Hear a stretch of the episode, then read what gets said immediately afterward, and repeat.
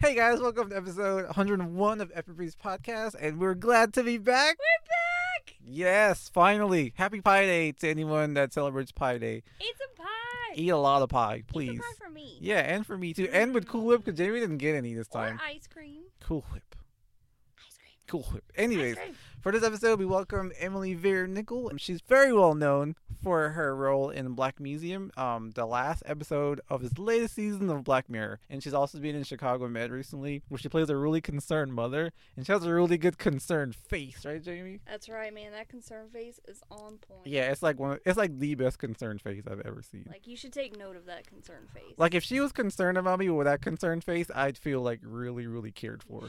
So yeah, so shout out to Emily. Thank you for being on our podcast. Um, she's really awesome. You guys are gonna enjoy this, this interview. We enjoy talking to her, and if we could have talked to her for like an hour more, it would have been great. So come back anytime, please, Emily, because you know.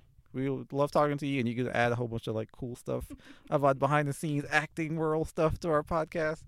Um, Absolutely. but she's like really like a beam of light, man. Positivity, just But don't, don't tell him everything. Oh, okay. All right. Well, I love you, Emily. No, just- we all do. yeah. Um, this episode is brought to you by uh, Battleground Games and Comics in Dalton, Georgia, off of Airport Road. Um, they are an amazing, great. It's like very cool comic book store, but has movies and video games and arcade games and board games, card games. It's definitely like a nerd haven. Yeah, so shout out to Michael and Jason um, for helping us out, helping us sponsor this podcast, and everyone else who hangs out at Battlegrounds. They have some really cool people to hang out there too. Um, so without further duration, Emily Vere Nicoll.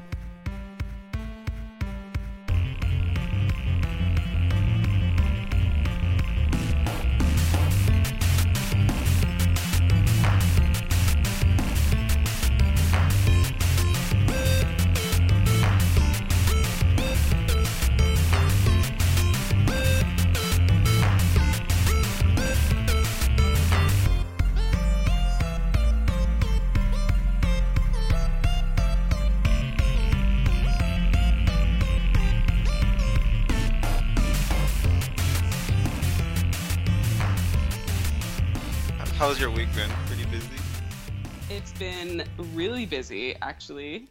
Um, and it's been wonderful. Ever since I got back from my travels for the holidays, I've just sort of come back to New York City and hit the ground running. And it's been nonstop ever since. It's been great. It's been really great. Can you like share anything with us that you've been working on, or it's like all hush hush right now? Yeah, actually, so so now is kind of when pilot season is happening, and um, I had a big, huge self tape audition to do uh, last week, which was really fun to work on. Um, and I can't tell you what it was that it was for or what it was for, but it was super exciting. Really Um, nice. Yeah, and I could probably tell you that it's for Netflix. Um, Okay. but that's about it. And uh, it was just it was just a really wonderful piece to work on. Um, it took I think it was like four scenes and a major reversal flip for the character, which was really exciting. Oh, nice. Nice. Okay. Yeah, um, and then I was doing a workshop with Adrienne Weiss, who is a director and film director here in New York City, and she's also a teacher at uh, Columbia University. That's And she was doing a directing actors workshop, and so I had auditioned for it. And she's basically teaching all these directors how to interact with and work with actors Oh, and I was I was selected for two scenes. So I did two scenes, and then I had all these rehearsals and things building up to the presentation. So that's what I was doing last week, um, and then this week just like reconnecting with people from the holiday break and getting back into my writing work and all of that. So it's uh, you know sort of like kickstarting the year is Right, yeah. um, what I've been focusing on. it's pretty awesome. You do writing too. I didn't even know that. I am a writer as well. I know I'm a little bit of a Jane of all trades. Um, I I am writing a short film that I'm hoping to produce later this year and eventually turn into a feature film, and it's about uh, the opioid addiction crisis in Oh, America. Wow. Yeah, yeah. So it's going to be a little bit kind. It's what I'm what I'm hoping it's going to be like is the movie Crash. okay. and Wind River. If you saw that recently this year, I haven't seen that one yet, but haven't seen Crash though. Yeah. and also it was in. I actually left the movie, uh, the the Florida Project, hmm and that's what inspired me to write this piece. Oh, nice. I was just gonna yeah. ask that. yeah, answer my question. Yeah. Have you seen Have you seen the Florida Project? uh, no, I haven't seen that or the other one you mentioned. These are like movies that just kind of go over my head, I guess, because I'm just so used sure. to like blockbusters. Yeah, you know? they're a little they're a little bit more indie. Yeah. Um, and that's kind of more my taste as far as when I'm creating. right. If I'm writing something, that's kind of more the realm that I that I'm in, um, rather than blockbuster. Yeah, I mean, I like a lot of indie stuff too. Just like they don't have like a lot of marketing for them, so like commercials just always will get like Totally. Infinity Wars coming out, you know, stuff like that. You, You know just what I kind of have to hear about them word of mouth a lot of times, Yeah. and like we're doing now, and then we'll go check them out, and then Yeah. suggest them to our friends, and then Right, kind of exactly. circle it out. Yeah, I, I usually just catch them on like a streaming service, which is really helpful. to catch up Exactly. Yeah, that that is really helpful when they when they go to iTunes or Amazon or Yeah, definitely. or Netflix. Um, But I actually I seek them out by going to little like independent film houses, Nice. um, Yeah. like Sunshine Cinemas and Angelica Okay. uh, Film Center in New York City, and I'll and I'll like look up and watch the trailers and then see what I'm interested in and, and go and see them. Oh, did you? Of watch- course, with a movie pass. Oh, Yeah, dude, movie tell me, pass. Tell, Yeah. tell me that's not like the greatest thing ever, right? Like ten oh, bucks. it's Oh fantastic! yeah. It's fantastic. It's it makes life so much easier. I like It's amazing. advantage of mine. Um, have you seen End of the Effing World on Netflix? You can curse, by the way, on this podcast if you want to. Go Oh, it. great! Thank you. that's, that's really fucking good. What was it called? um, End of the Fucking World on Netflix. It's really good. It's like a short, limited series, but it's like has like an indie vibe to it. I think something no, you probably like. I haven't seen that. I'll have to watch that. Yeah, you should check it What out. The fucking world. Yeah, and they're like twenty minute episodes, so it's not like gonna take up all of your time. And ironically, it stars a character or an actor from another Black or Black Mirror episode. Oh, that's so cool. Yeah, he's Oh. in. Um, Which actor? I don't know his name, but um, well, let me look it up real quick. So, oh, Emily, you're from London originally, right? No, You're I'm not. not. Oh, actually. okay. I, oh, curveball. Um, I'm from Virginia Oh, you're from originally. Virginia. Okay, okay. Yeah, that's where I grew up. I grew up on a farm, Did you really? and Oh, I did. I did. So I grew up, and my mom and dad were dairy farmers, Oh and wow, that's we milked cows. And then actually, before I got older, we switched over and we had sheep, and so I sort of grew up raising, bottle feeding lambs. Um, That's really cute. yeah. and my family is actually of English descent. So we have a ton of family still in England, and my mum emigrated when she was six years old to Oh. Pennsylvania. So we used to go over there all the time to see our family. oh, And so I have this sort of like transatlantic mix of a background and upbringing of Right. being in London Okay. and uh, all everywhere in the UK and in Virginia. Um, and then about four and a half years ago, I moved up to New York City. Awesome. Okay. Well, I guess I was corrected. Sorry. yeah, no, no, I did. I sh- I shot Black Mirror in London Okay. in May of Got it. last year, so that can also be sort of a point of confusion. And I'm a dual citizen, so nice. it's kind of good that you didn't know where I was from because I, know. want that. I want to be a little elusive, like Yeah. you know, like no one really knows where I'm from if I'm English or American or what. So that's good. No, that's definitely like as a credit to you. So. Did you think Back I up. would have a British accent? Actually, I did. Yeah, I kind of did. Yeah. Really? I mean, Oh not, I'm not like disappointed or anything uh, if you don't, but I just kind of yeah, because you really you, you do really good accents on your uh, demo reel that I heard. So I was like, oh yeah, maybe she's British. But Oh my god, this is amazing! I'm so glad you guys were so confused. perfect. I love it. because I keep I keep posting on my socials everything like NYC, LA, London Yeah, actor, you yeah, know, yeah. trying to like yeah, that's why I was like, oh, maybe she has an accent. But perfect. Keep Perfect. 'em Yeah, no, I can definitely pull one out when needed I for say, I roles love and it. things, but yeah, Love that def- you but get- I but I have more of a, a standard American and transatlantic accent. yeah, Um, you, you have a good accent, like definitely.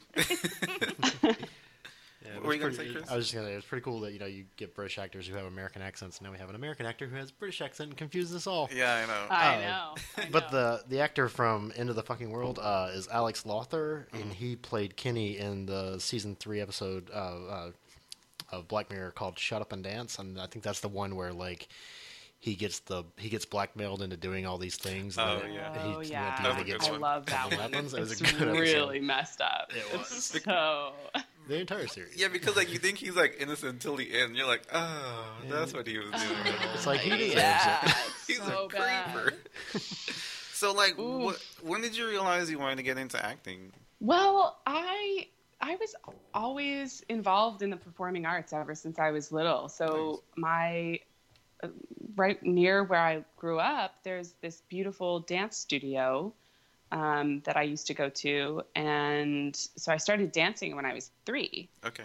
Um, and then, you know, I guess like through, I was homeschooled. So the, through the homeschool community, mom found out about Barboursville Vineyards and the Shakespeare at the Ruins, which was this beautiful annual summer performance at this old burned down building.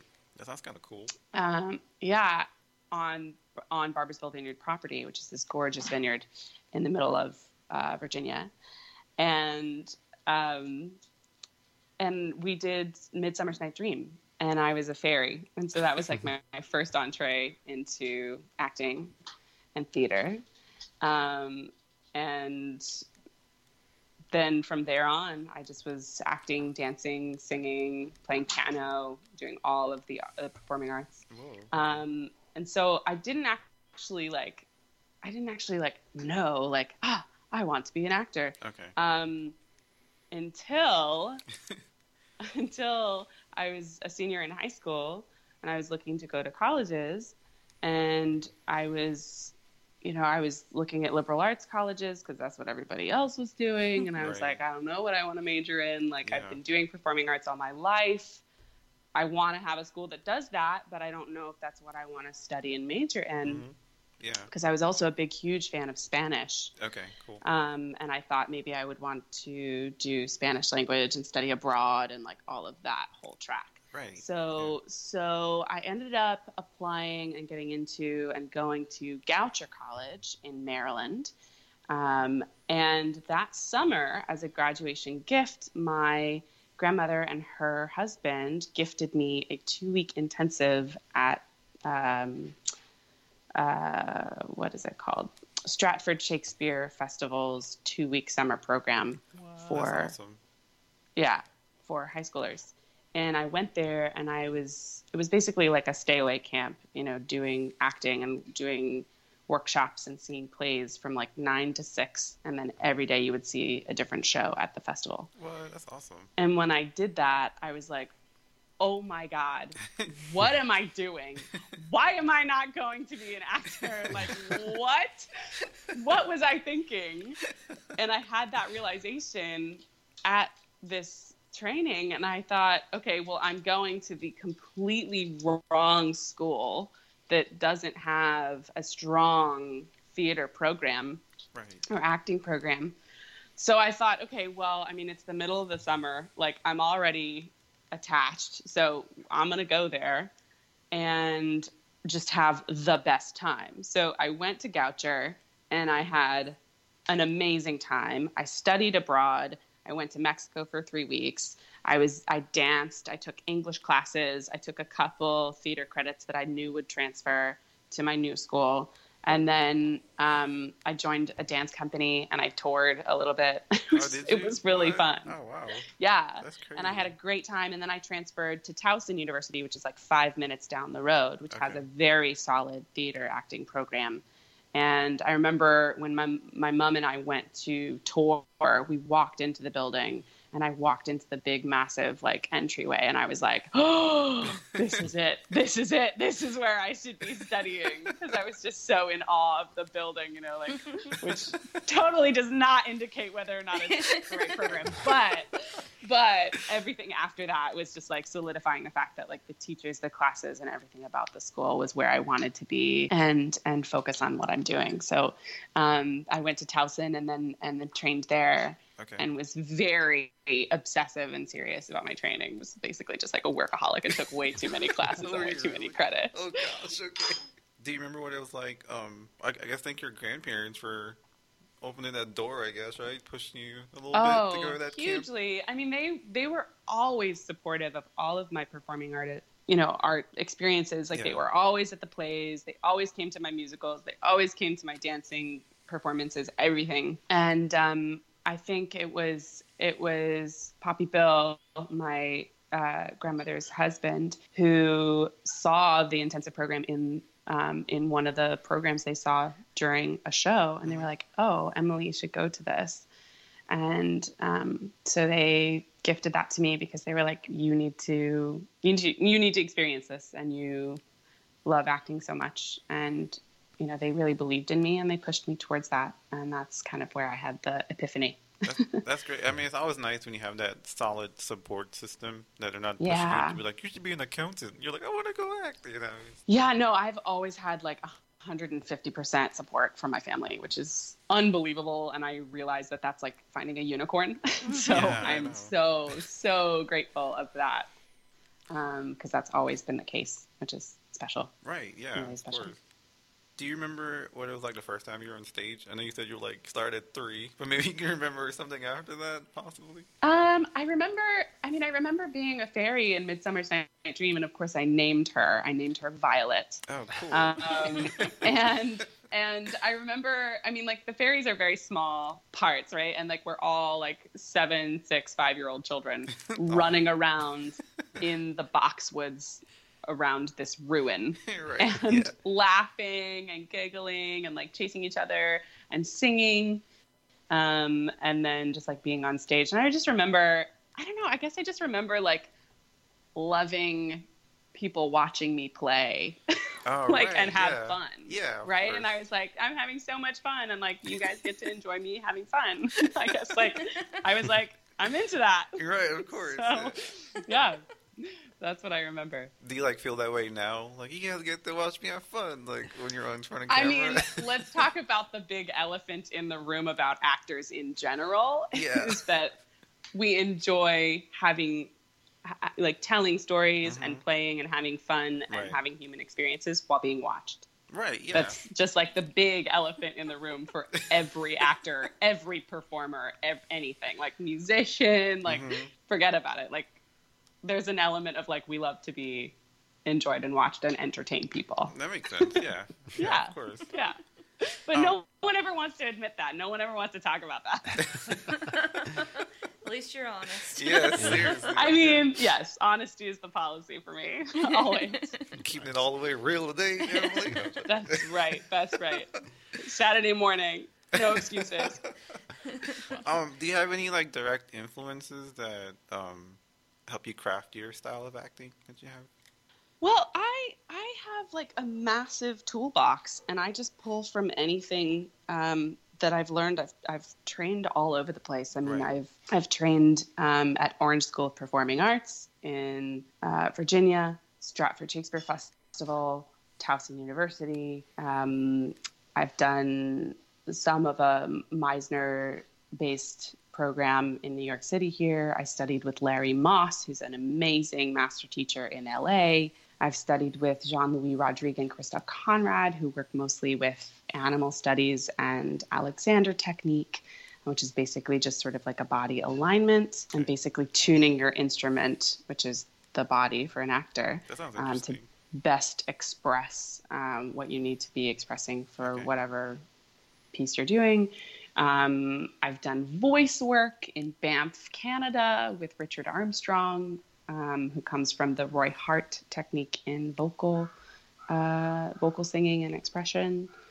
So I kind of pull from many different places. Yeah. Um, like and I also study with Robert Colt, who's like my my most recent teacher, who I just have loved. And I feel like when I when I found Robert and I found his technique, I really felt like that totally was a game changer Right. in booking work and and for me as an actor, it really opened up um, how to work. Um, so I, I really attribute a lot of my work, my most recent work, to him.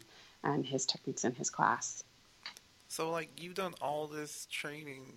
Uh, I guess you started like you say you started super early, but out of high school, I'm guessing.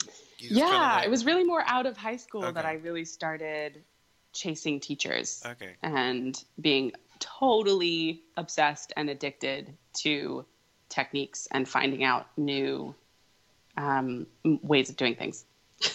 And like, do you, as far as like time management, is that like was that like hard for you to manage all those things? Like, or do you just like take it like a few things a year? You know what I mean? Like, I want to get these three things done in a year, or how do you do that exactly? I mean, I'm pretty like like full steam ahead. Like Okay, if I That's cool. If Yeah. I want something, I am laser beam focused on Right, it and yeah. I'm going after it and nothing's getting in my way. That's So. I'm like, great, I'm taking all these classes. Oh yeah, like I've also taken clown class, clown classes. Did you really? Whoa. Yeah, I love. Oh my god, clowning classes are amazing, and I take them with Michael Toomey here in the city, and he's Ah, that's awesome. phenomenal, phenomenal. I go to Shakespeare Forum. I do, I do, I just like all sorts of things. Um, yeah, yeah, cool. yeah, and I just, I just sort of like anything I can, I, I pick it up. If I, if I find a teacher that I'm like, ooh, I really want to work with that teacher, Yeah. I will find the right workshop for me and find the time to do it and just make it happen That's because awesome. I don't think there should be anything stopping us from where we want to go and where we want to where we want to get to. Yeah. And the quick, you know, if I if I can find a quick way to get there, great, let's do it. That's like super inspirational because like so many things I want to do, but like I don't have the time. But you know, you just have kind of have to make it happen, like you said. So, Ah, the fallacy of not having time. yeah.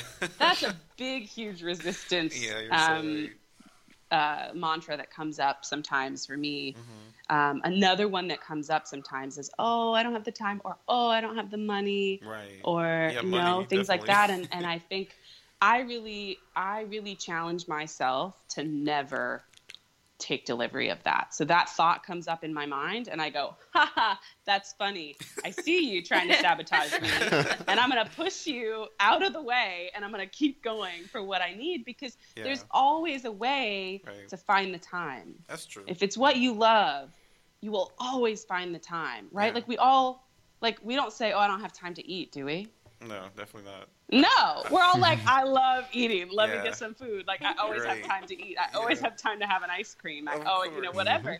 So it's like No, you're right. That's true. great. Like I definitely have the time. Same thing with like, "Oh, I don't have the money." Like it's like there's always a way. Like like even if they're not offering a scholarship, even if they're not offering like a work study or whatever, ask, right? There's no harm in asking. Yeah. so, you know, a teacher's teaching a class and you're like, "Oh, that's really expensive for me right now. That I don't know if I have that in my budget." Mhm. Okay, great. Like I'll email and be like, "Hey, like I really love your methodology and I really want to want to take a class from you. Can I come audit for half price? Can I um, offer to do some of the like emailing for you Mhm. and get a percentage off of the workshop or what Right. you know what can I provide Right. that Right. would give them a little bit of a a break and Yeah. and then me a break as well. So I think I think um, there's always a way Yeah. and that's such a and usually too there's always a way that people will work with you. Mhm. you know Yeah. if you say oh i just i really don't have it right now they'll like okay like let's come up with a payment plan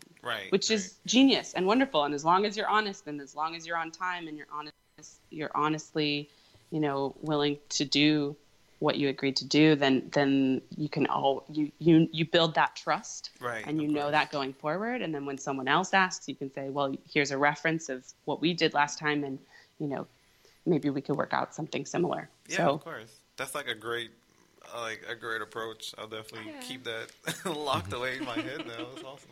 absolutely absolutely yeah um, what is it that what is it that you want to do Oh, um, I've always been obsessed with like uh, some kind of martial art, and I've always Martial wanted to learn, arts. and I always wanted to learn something since I was a kid. Like I took karate for like a few a few months, but like I just didn't Cool. continue. But I was I was really young, like maybe like uh, six or seven. So you don't really know what you want to do at six or seven. But but now it's just well, i mean i did yeah, of course, yeah. I mean, of come course, on, yeah. you're talking to the person who played I know, Violet. yeah. But um, I guess I'm not on your level, Emily. Obviously. no Um, you totally are because i believe i believe that when you're a kid like you're just so like intuitive. The way you play No, is true. what you should be doing. yeah, sure. Right? Like, so if you loved martial arts and like that's what you did in your spare time to Yeah. entertain yourself, like that's what you should do. Like, you should totally take a class. That would be amazing. Like I should, connect with that spirit. I should be making up like Batman stories and making like pow pow noises and stuff. Because that's what I did too. I mean, With the my world toys. of animation. Yeah. Hello. Yeah, that's so true. The world of voiceover animation. Ah, you know, yeah, it's amazing. Like, you can just create all these characters Yeah. and it's like you're playing with little action figures or you're you know dressing up as princess whatever Yeah, and you're so like true. you know fighting the dragon so Yeah, so true. Yeah, that makes sense. Seriously. I, I, I like Mhm. her. Yeah, she has like a really insur- inspirational attitude. I appreciate it. Yeah. yeah No, but you're right. You're t- I totally agree with you. Seriously, it's really a great mindset to have. I need to like uh, adopt that. Yeah. Really.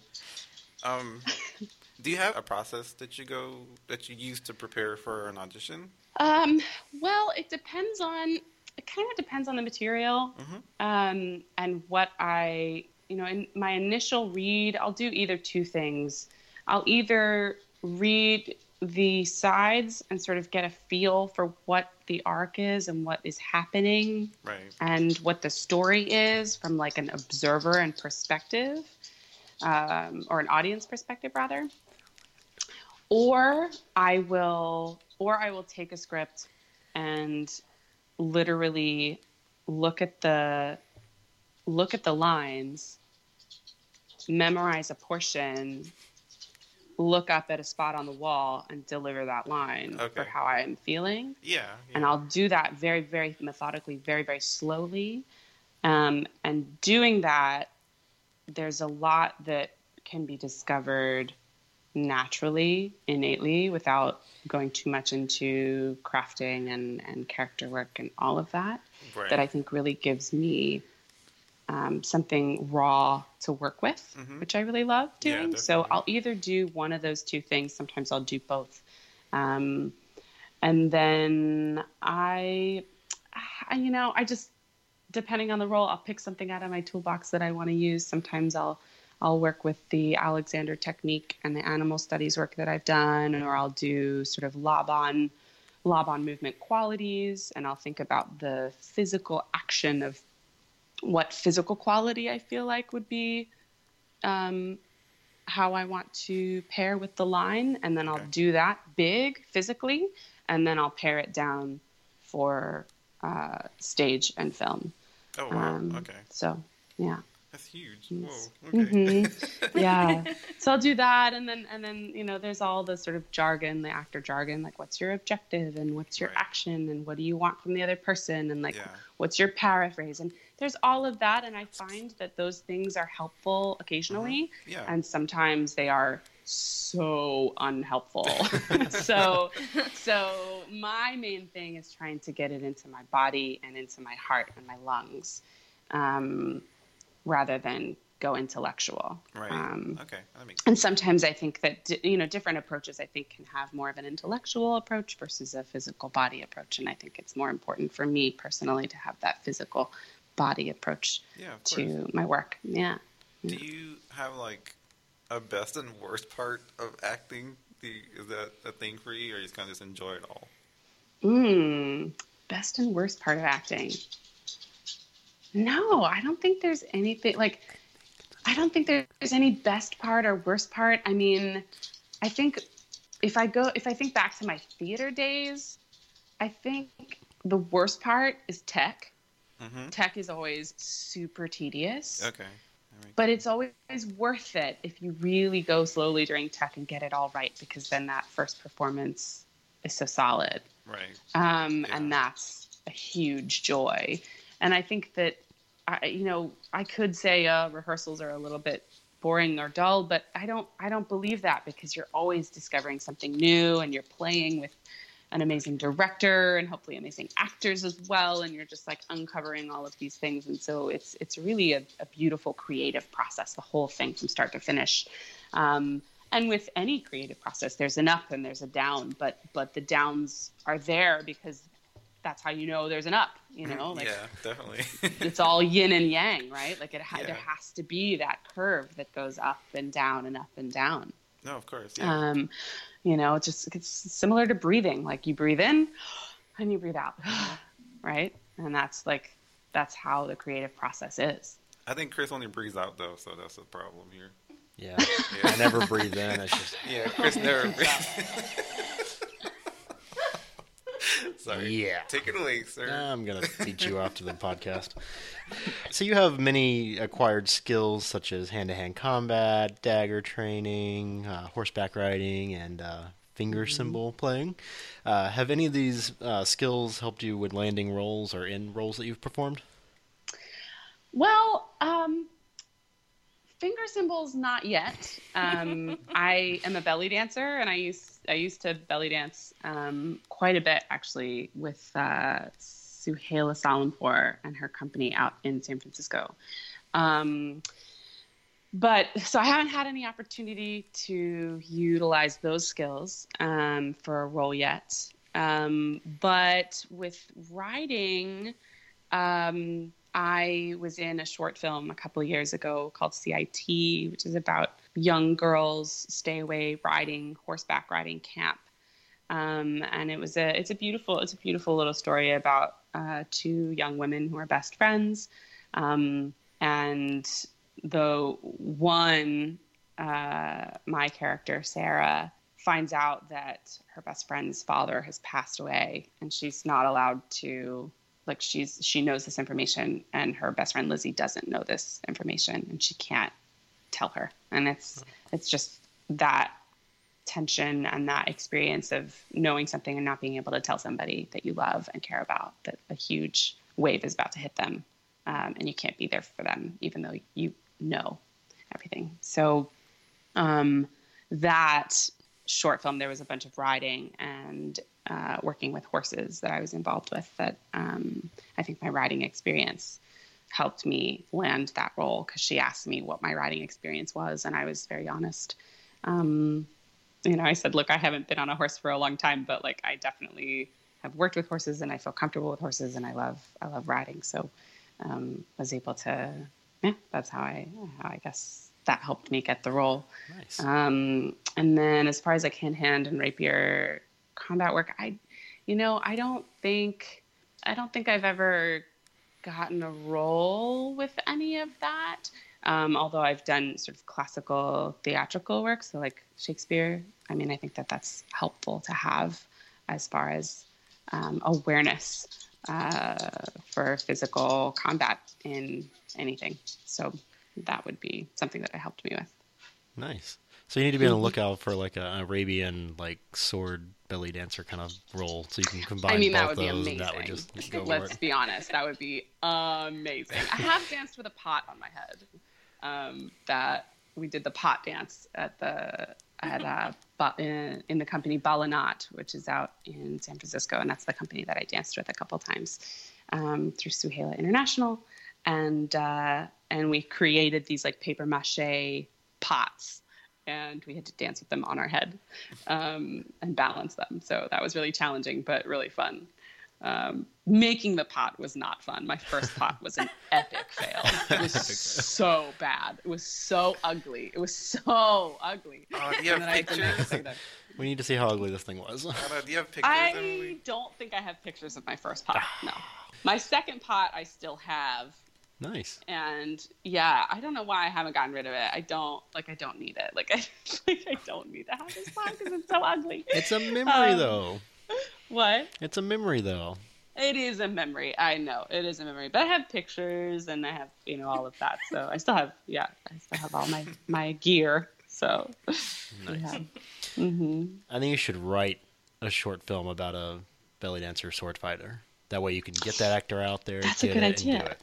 That's a good idea. And- I'll and I have to think about that. I have to ask this because we were looking at your website the other day. Um, Yeah. What exactly are the levels that you have listed? You have like SSSBD level one and all this. What exactly does that mean? So the levels are basically um, there. Is, so the program out in San Francisco uh, has five levels, and I made it to the first level of Jamila uh, belly dance style training, and then I made it to the second level of Suhaila style belly dance training. Um, and basically, Suhaila um, created a technique for belly dancers. You know, there's a technique involved with ballet, right? Or um, foundation in jazz and modern. But there wasn't really anything for belly dance. And so Suhaila created that because she was you know, she was trained in in all forms of dance and she noticed that there was this foundational training for ballerinas and tap dancers and like all of these other styles and formats and she was like oh yeah like belly dance doesn't have that. So she was really the first person to really create a solid training technique program and the exercise. And it's like basically like creating bar work for belly dancers. Oh, nice. Yeah. Um, and then names associated with certain moves. Um, and then um, just like breaking it all down musically and dance wise. So, because with belly dancers, you're basically, if you're playing simples, you're playing along with the band who is live and improvising while you're dancing. Oh, cool. So it's it's very it's you know it's kind of mathematical in a way because music is music is so mathematical and you're you're you know but it's improvisational because you're working with the band or you're working with the music um, and you're creating all of this at the same time. So um, yeah, yeah, that's that's. Uh, it took a long time to get through those techniques. It was a lot, um, and I haven't, you know, I haven't um, continued my training quite as avidly as I was before, um, because it became. Uh, I'm a bit, I'm a bit obsessive. So like, I became obsessed with belly dance, and I was doing it all the time. And I was like, wait a minute, wait a minute, wait a minute. I need to slow down because this is taking away from my acting, which is really what I want to do with my life and my career, and this is my artistic expression of how I want to. Um, be and and so I had to take a step back from the belly dance world and the dance world.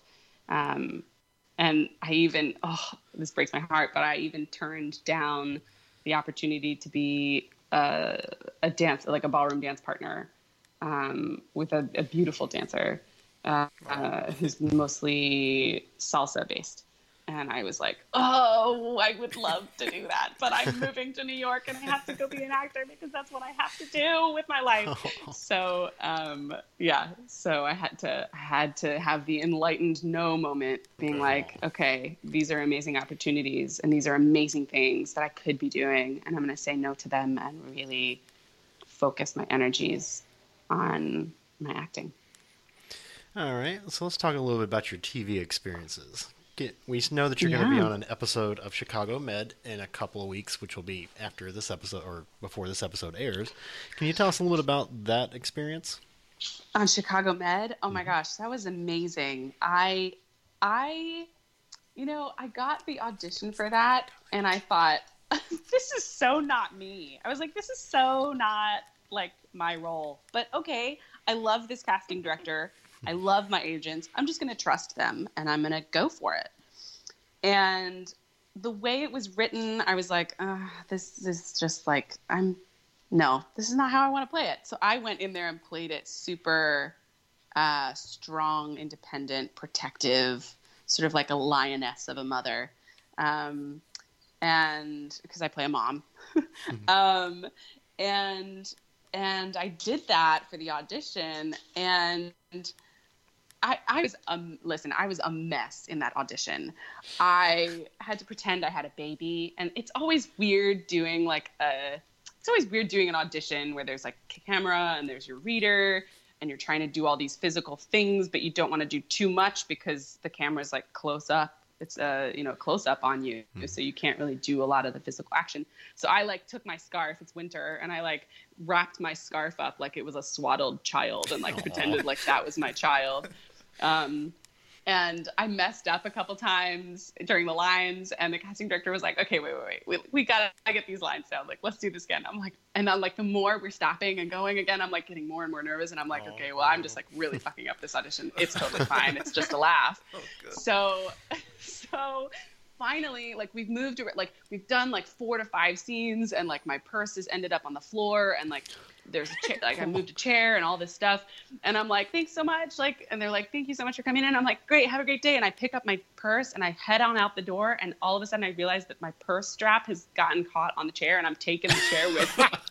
And I was like oh god this is the worst. I'm failing so hard. Oh, and and I was like, "Well, I'll be here all week, folks." And I unstrapped my chair and like walked out, and they were just kind of like, "Oh my god!" and I left, and I immediately, like, I could have chosen to like major, like, go into like a major spiral of like anxiousing and like being like, "Oh my gosh, like that was so awful. I made such a bad impression." But I knew this casting director, like, I loved working with them, and I was like, "Well, I was just myself, so like that's fine, that's good." Like, and it's always about the next role. It's not about that role that you're going in for. So I went to have lunch with my cousin who was in town, and we had, you know, we had a lovely lunch, and I just like laughed and talked about the experience with everybody, and I just laughed it off and promptly forgot about it. And and like a week later, um, my agent calls and he was like, "Hey, so I think you got this role. Do you remember this role?" And I was like, "Yeah, what?" and he was like, uh, because like you might have to fly out tomorrow. And I was like, what? Oh. He was like, yeah, I'm just double checking dates and everything, but like you might have to be leaving tomorrow at nine. And I was like, ah, okay, okay. It's like two o'clock in the afternoon, Oh and I have an audition I'm heading to that day. What? So I'm literally, I'm like, okay, I guess I'm on hold for this project. So I go to this other audition, and then my agent calls and says, "Yep, you got it. You're leaving. You've got a car picking you up at 9 a.m. tomorrow." And I was like, "Oh my god, okay." so I immediately had to like, can- I cancel. I had to cancel all these plans. I did have a date that night, which I, I didn't cancel. Um, I know, bad. I should have been packing, but I did have a date, which was not. It was it was fine, but it was, it was not great. Um, I was about to say it all depends on how good I the like, date I like had dinner, we Yeah. had wine, and I was like, okay, and I'm gonna go home now. Thanks so much. Bye. Aw. I know, I know, but you know, such is life when you're like, you know, focused on something completely different, right? Yeah, exactly. Um, I was just so excited that like I had no focus and time for this at all, and I was like, I'm so sorry. I just I'm gonna go. Bye. so, so I went home and I packed, and I got picked up at nine o'clock in the morning the next day, and I had to cancel this amazing reading that I was in. I was in this this uh, developmental reading that I was in for um, my friend who's developing a play based on a real murder story that happened in New York. Oh, whoa. Um, yeah, and it was so cool, but I had to cancel on her because I was like, look, I got this big, big role on TV, so like, I am so sorry I have to do this. And she was super understanding, which was good, and everything worked out. And I went to Chicago, and I was there for ten days. okay. Um, and it was an amazing experience. It was the biggest. It was the biggest set I've ever been on. Um, it was the first network show I'd ever been on. Um, the director Dave Rodriguez was incredible. Like I immediately when I met him, I was like, "Wow, you and I are going to be working together in the future." Not just this project, because Right. he's just so wonderful and amazing as a director, and I just like clicked with him. Um, and it was fun. It was really fun. Um, I don't I don't know if I'm allowed to tell you what happens in the episode. I, I probably can't do that. It's okay. I'm not Yeah. going to tell you what happens. I was But you'll have say to watch it March 6th. Like backtracking really quickly. Is it bad that I'm picturing that person you went on a date with is like still sitting at like a window with raindrops waiting for you to call them? I mean, I'm, I'm I'm sure he is. They're like haven't changed the clothes that they wore for the date. Still He's probably like, was it me or was it just the audition? he's like pointing at the window longingly. Yeah, If he listens to this, we're gonna be in so much trouble. probably a little bit of both. As Emily's like, I'm going to Philly, son. Be like, Yeah. peace. Okay, all right, sorry guys. It's okay. Yeah. All right. So you talked about this being your first network television show. Is there a big significant difference between being on a network television show versus being on a show like, like Black Netflix? Mirror. Yeah. Um, yeah, Black Mirror. You know, because of the nature of Black Mirror and the fact that every episode is a standalone, um, and every for every episode there's a different director. There was there's a different um, crew different cast, everything. It feels a little bit like shooting a feature. So it feels a little bit um, more like indie small scale, but not because it's clearly it's Netflix and it's it's a bigger production. Um, and there are two cameras, which is very rare for small indies.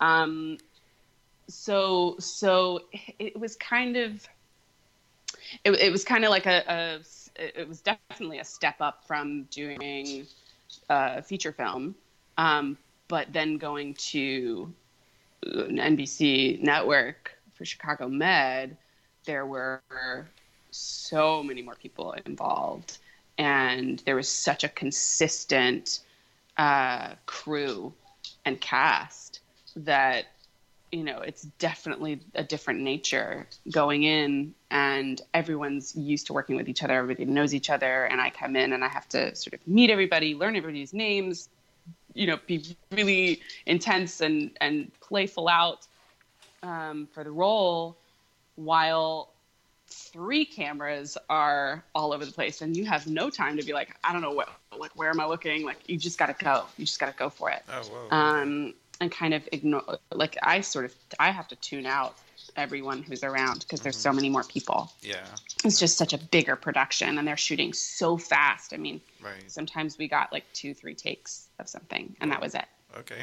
um, so fewer takes more cameras they're capturing more um, all at once and then you know the editing process is so fast because i shot that in november and they're coming out with it in march whereas for black mirror i shot it in may and they came out with it in december oh wow. Okay. yeah Okay. Uh, how aware of you, or, or how aware were you of Black Mirror before you auditioned for the ro- uh, role of Madge? not at all Nice. literally had no idea. My agent, it was Easter weekend, and I was heading up to Vermont, and I I was in the airport about to board my plane, and my agent was like, "Hey, I have a really amazing audition for you for Monday at ten o'clock. Um, it's for Black Mirror," and I was like, "Oh, okay, cool, cool, cool." And he was like, "Wait a minute, do you not know what? do you not?" Do you not know what Black Mirror is? And I was like, no, no, I haven't seen it. He's like, oh my God, go binge that this entire weekend. You need to know that show. You need to binge it. That's really it's, it's big. It's awesome. You need to do it. and I was not planning on returning from Vermont until Tuesday. So I had to like rebook my flight so that I was coming back on Sunday so that I could like be ready and like in the room at 10 o'clock on the, in the morning Yeah. on Monday. Um, and for that audition, all I knew was that it was for Black Mirror and I didn't know anything else. They didn't give me a script. They didn't give me any other details. The sides that I had were, you know, just like, just like so typical nurse that I was like, oh, this is like a tiny, this is a tiny little like five liner role, Right. Yeah.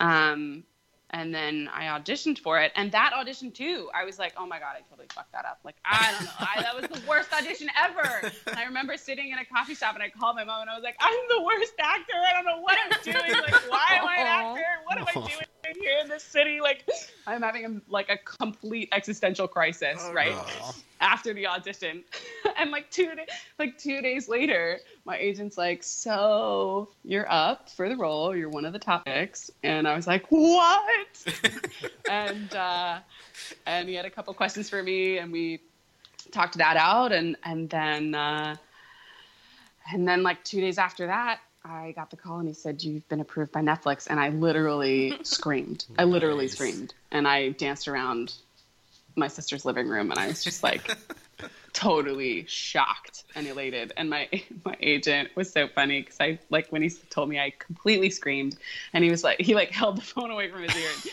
He was like, She's screaming to everybody in the office. So everyone knew that I was like totally blew my cool. Like I'm so not cool anymore. Like totally like geeking out over the fact that this was like my first big um, guest star role uh, for for uh, Netflix. So basically, moral of the story is when you mess up your audition, you're making a great impression and you're going to get the role.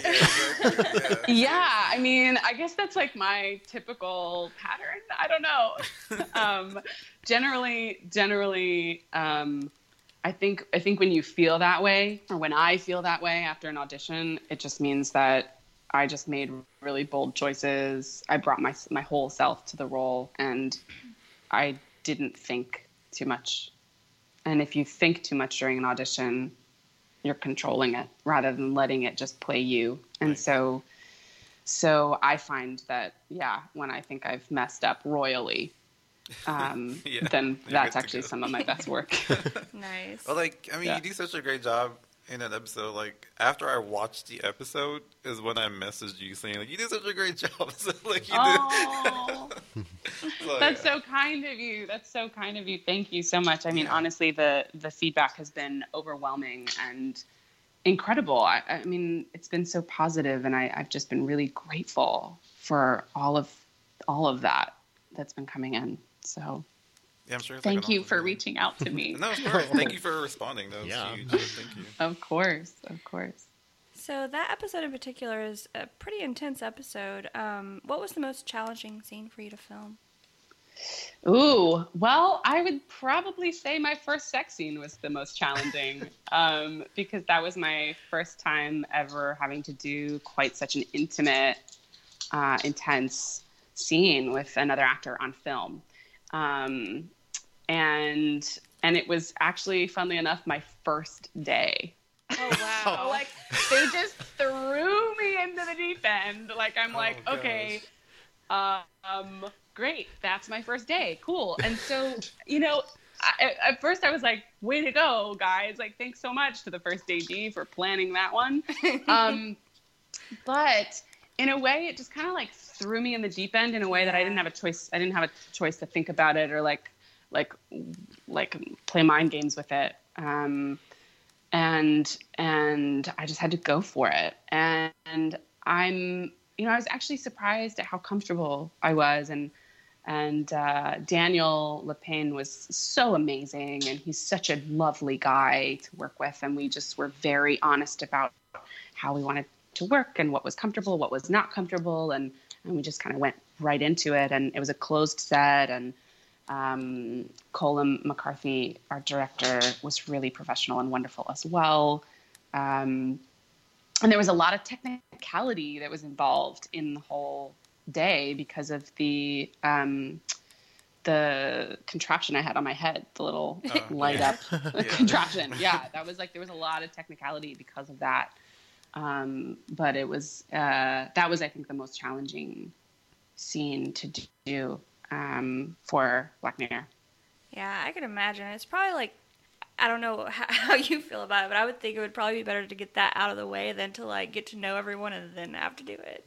You know? Yeah, I mean, I think yeah, I think that there's like I don't know. I think it would have been fine either way. Yeah. I'm I'm I was very comfortable going in with it. Um, I think a lot of it because I was a dancer, and so I'm very comfortable in my body and my skin, and so you know, and and honestly, it. uh, You know, it can be like, oh my gosh, this is so scary, but it's also like, this is work. This is what I do for work. Yeah. And this is just part of the job description. So it's like, you go in, you punch in, and you, you're like, hey, hey, how are you doing today? Great, okay, cool. Like, robe off, awesome. This is the position we're in. Great, let's shoot. Light camera action. Great, go. Yeah. Great. End of the day, punch out, get changed, ready, go back home. Like Yeah, it's like you know, it's just very. Um, it's there's nothing that's like weird, sticky about it, especially in the way that this film set and this crew and my my uh, my fellow actors were. That's just really- awesome. Totally yeah it was very comfortable very comfortable experience very safe space and i felt very much that um, everyone was was making that possible That's great. Um, yeah so we know you do a lot of uh, voiceover work. How did you get into that? oh i you know i think i think my my best friend montana's dad who's a wonderful director farhad mann um, always said to me, he was like, You have a really amazing voice. You should go into voiceover work. And I was like, Huh, okay, okay, okay. And I really focused on acting for a while. And then I really took his advice and started looking into VO. And I found my teacher here in the city, Shelly Shinoy, and I started working with her and creating my demo. And loving the way she works and the way she uh, trains and the way she develops demo reels. And so um, I worked with her for about two years to create my demos. And I, I still, um, I'll still take classes now and then. Um, but that's kind of how I got into voiceover work, and I and I love it. It's so fun because what's exciting about VO is that it's not about what you look like. So I can play a gremlin, you know, Right. whereas like for film and television and theater, I'm not going to play a gremlin. Like no, like people are probably not going to like call me in for the gremlin role, right? Right. Um, but damn it, I want that role. Like I want to play the gremlin. That's so fun to me. So it's exciting that with VO it doesn't matter. So I can walk in, do a great gremlin voice, and all you're hearing is the voice. And so that's you know if that's the best voice for the project, then great. You know. So Kind of like that's what I find really exciting about VO. kind of like podcasting because I look like a gremlin and no one will know. no. no, I was kidding. um, It's like you telling me that I could show up in my pajamas today, and I was like, well, yes, but I'm gonna get dressed. okay, yeah. I totally respect that. Definitely. yeah, because as you were saying, as we were talking earlier this week, Claudius, I think um, you were saying like, oh, it's so nice to just go to work and not have to worry about what you look like. But when I do VO and I'm in the studio, you do have to worry about what you're looking like because you never know who's working on what. You never know like Yeah, you're right. if yeah. you're in the foyer waiting to go into the booth and there's somebody working on a completely different project down the hallway who's Right. also casting yeah, yeah, a course. feature film or knows somebody who was just complaining about needing an actor for this feature film and he's like oh hey like you look like the part for that like No. let me just you know No, you're totally so right. It makes sense. yeah so it's always really important um, for lazy. me anyway to show up camera ready always or at least on. decent I'm just lazy, Emily, as you can see. Um, so how do you come up with the different voices, like the ones on your animation demo reel? I know um, Claudius really likes the lady that does the Esquire or reads the, for the Esquire magazine. I thing. love that voice. It's so It's like, how do you come up with those different voices? That is my attempt at fran drescher imitation I, hear, I heard that Oh, actually, so I was thinking of that. Yeah. Yeah. Um, Yeah. I Pretty used to watch that show. My dad used to watch that show a lot when I was little, and I loved that show. I just thought it was so good, you know. And I loved her voice in it. And um, basically, when I'm creating my demo with Shelly, she says just like improvise, improvise lots of different voices. So I'll basically be in my room, like with the recorder on, like going nuts Right. and all these different voices and accents and like pitches and ranges and I'm just playing around. And then if I hit something that I'm like, ooh, that's fun, like I want to play more with that one, then Yeah. I'll just riff nice. and I'll keep talking in that voice. And then I'll find a portion of what I recorded and go, ooh, that sounds good or that feels good. Yeah. And I'll record that, send it to her, and she'll be like, okay, great, like add this, add that, subtract that. Um, and we'll really hone it and work on it and refine it and before we go into the booth and record. It's funny you say Fran Drescher because uh, I think Jamie was saying that you remind her of Lois Griffin, and I think from Family Guy, and that's pretty much what they do. Her, Yeah, pattern her voice off of. Yeah. So. Oh my gosh. Oh my gosh, that's so funny. I um I remember one time I was just like joking around with my sister and I did Lois Griffin's voice. Oh, did you And then I could never do it again. Oh, I could no. never do it again. I, I nailed it this one time. Could you like attempt it now for us? Absolutely not. Oh. Absolutely not. I would butcher it. I would totally butcher it. I'm not even warmed up. Don't worry, I get that. They, I did a Linda from Bob's Burgers voice one time. They keep telling me to do it again. I'm like, I can't find that again. Yeah. I It's like don't. unrepeatable. You Yeah. find those ones that are just unrepeatable. You it's that do perfect circumstance. Yeah, well, we were like Yeah. cracking up listening to your Yeah, uh, love it. animation one. It's It so was good. just so funny. it. Oh, thank you. So, what advice would you have for people wanting to work in the entertainment industry? Oh, wanting to work in the entertainment industry. Ah, if you don't, this is so oversaid. If you, if you, if you can imagine yourself doing anything else, go do that. And if you can't, then you're on the right path. oh wow. Do it. Okay. Nice. Um, So if you can imagine yourself being a pilot, being a teacher, being a banker, being a real estate agent, running your own business, whatever, do that. Um, because this is a really, really tricky industry to be in. And you have to have a rock solid passion and drive and need to do it um, because you will get rejected and fall down more times than you will ever get lifted up. Um, and so you just have to have that persistence and resilience to keep going. That was real, son.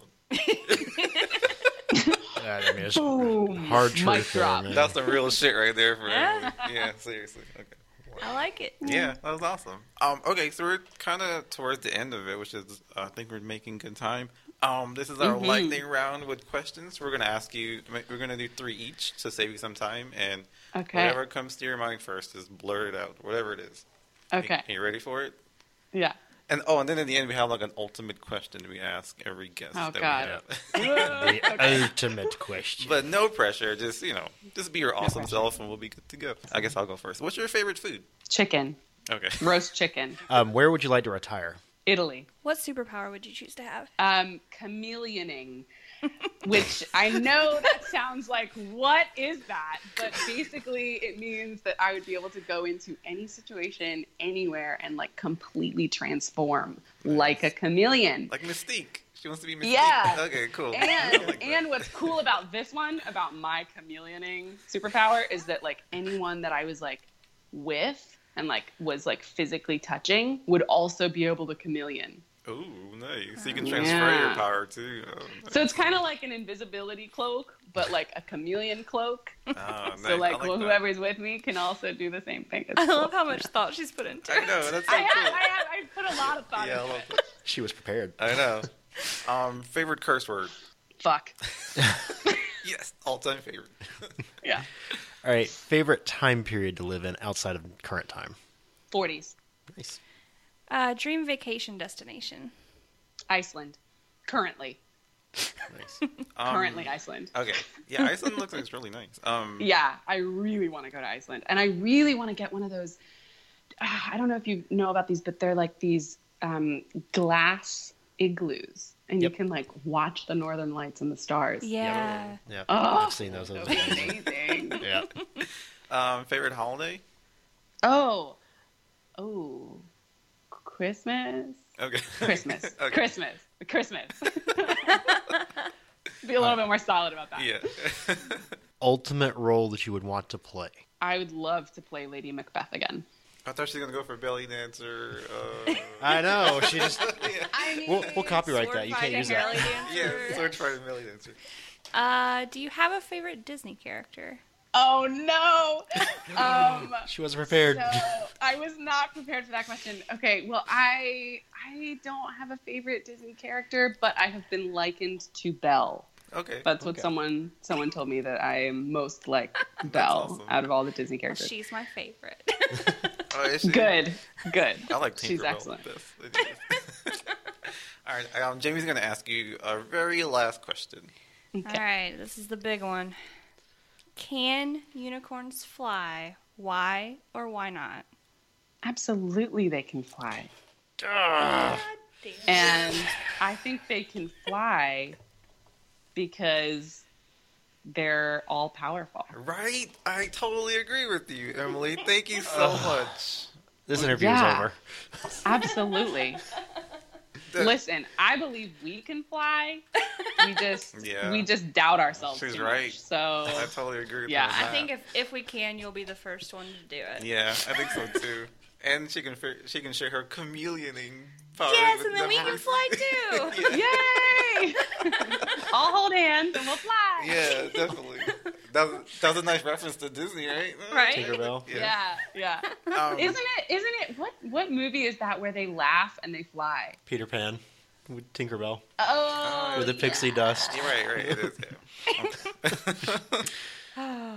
I think no, wait, Mary Poppins. I I was love- gonna say, I don't think they Oh. laugh and fly. They had the happy Right? thoughts, though. Isn't that Isn't that in that movie? I think it is. Mary Yeah, Poppins. it is. I think it is Yeah. Mary Poppins. Yeah. Yeah. Pretty Yeah, it's all Disney movies. That's I think you make So a maybe pretty... that's the trick. Maybe we just all have to laugh more, and then we'll fly. Dude, I love laughing. Like I'm like the loudest laugher of the three of us. Like seriously. It's the best. Oh no! Yeah, so I good. get going. Oh yeah, that's true. Well, we know you have to go. Um, not even good. so thank you so much. I have a for story your about that, but we'll save it for off the podcast. Yeah, thank you so much for your time. I really appreciate it. Um, if you want to mention anything, like as far as like your website, totally, you can do that now if you want, so people can catch up with you, follow you on Instagram. Absolutely. If you want to uh, go to my website, it's www.emilyverenicoll.com. My Instagram handle is at Emily Vere Nicoll, and so is my YouTube. And you can also find me on Facebook that way as well. Sweet, thank you. Well, thank you so much for taking time to talk to us. This is a huge. Absolutely. It was a pleasure talking to you guys. I'm so excited to be part of your 101st episode. Right, this is huge for us. Yeah. Well, yeah, we appreciate it. Safe, safe journey to um be in Thank Philly, you. right? So yeah, and we'll definitely be in touch. Feel free if you want to come back anytime. Totally come back and talk about stuff. It doesn't really matter. Absolutely. I would love that. And you guys are based in Atlanta? Yes. Yeah, Atlanta. Yeah. So Amazing. So if I if I come down at any point this year to Atlanta, I'll make sure I say hello to you guys. yeah, it'd be cool. Oh, definitely. Awesome. We can go like eat or We'd something. love to meet you. Like we know a And we can go fly. Oh, we can go fly. Yes. Yeah, yeah. we can go laugh and fly. How about that? It'll be Yeah, maniacs in downtown Atlanta. Anyway, be safe and thank you so much again. We'll talk to you soon. Thank, Thank you. you. All right. Sounds good. Take care, guys. You too. Bye. Bye. Bye.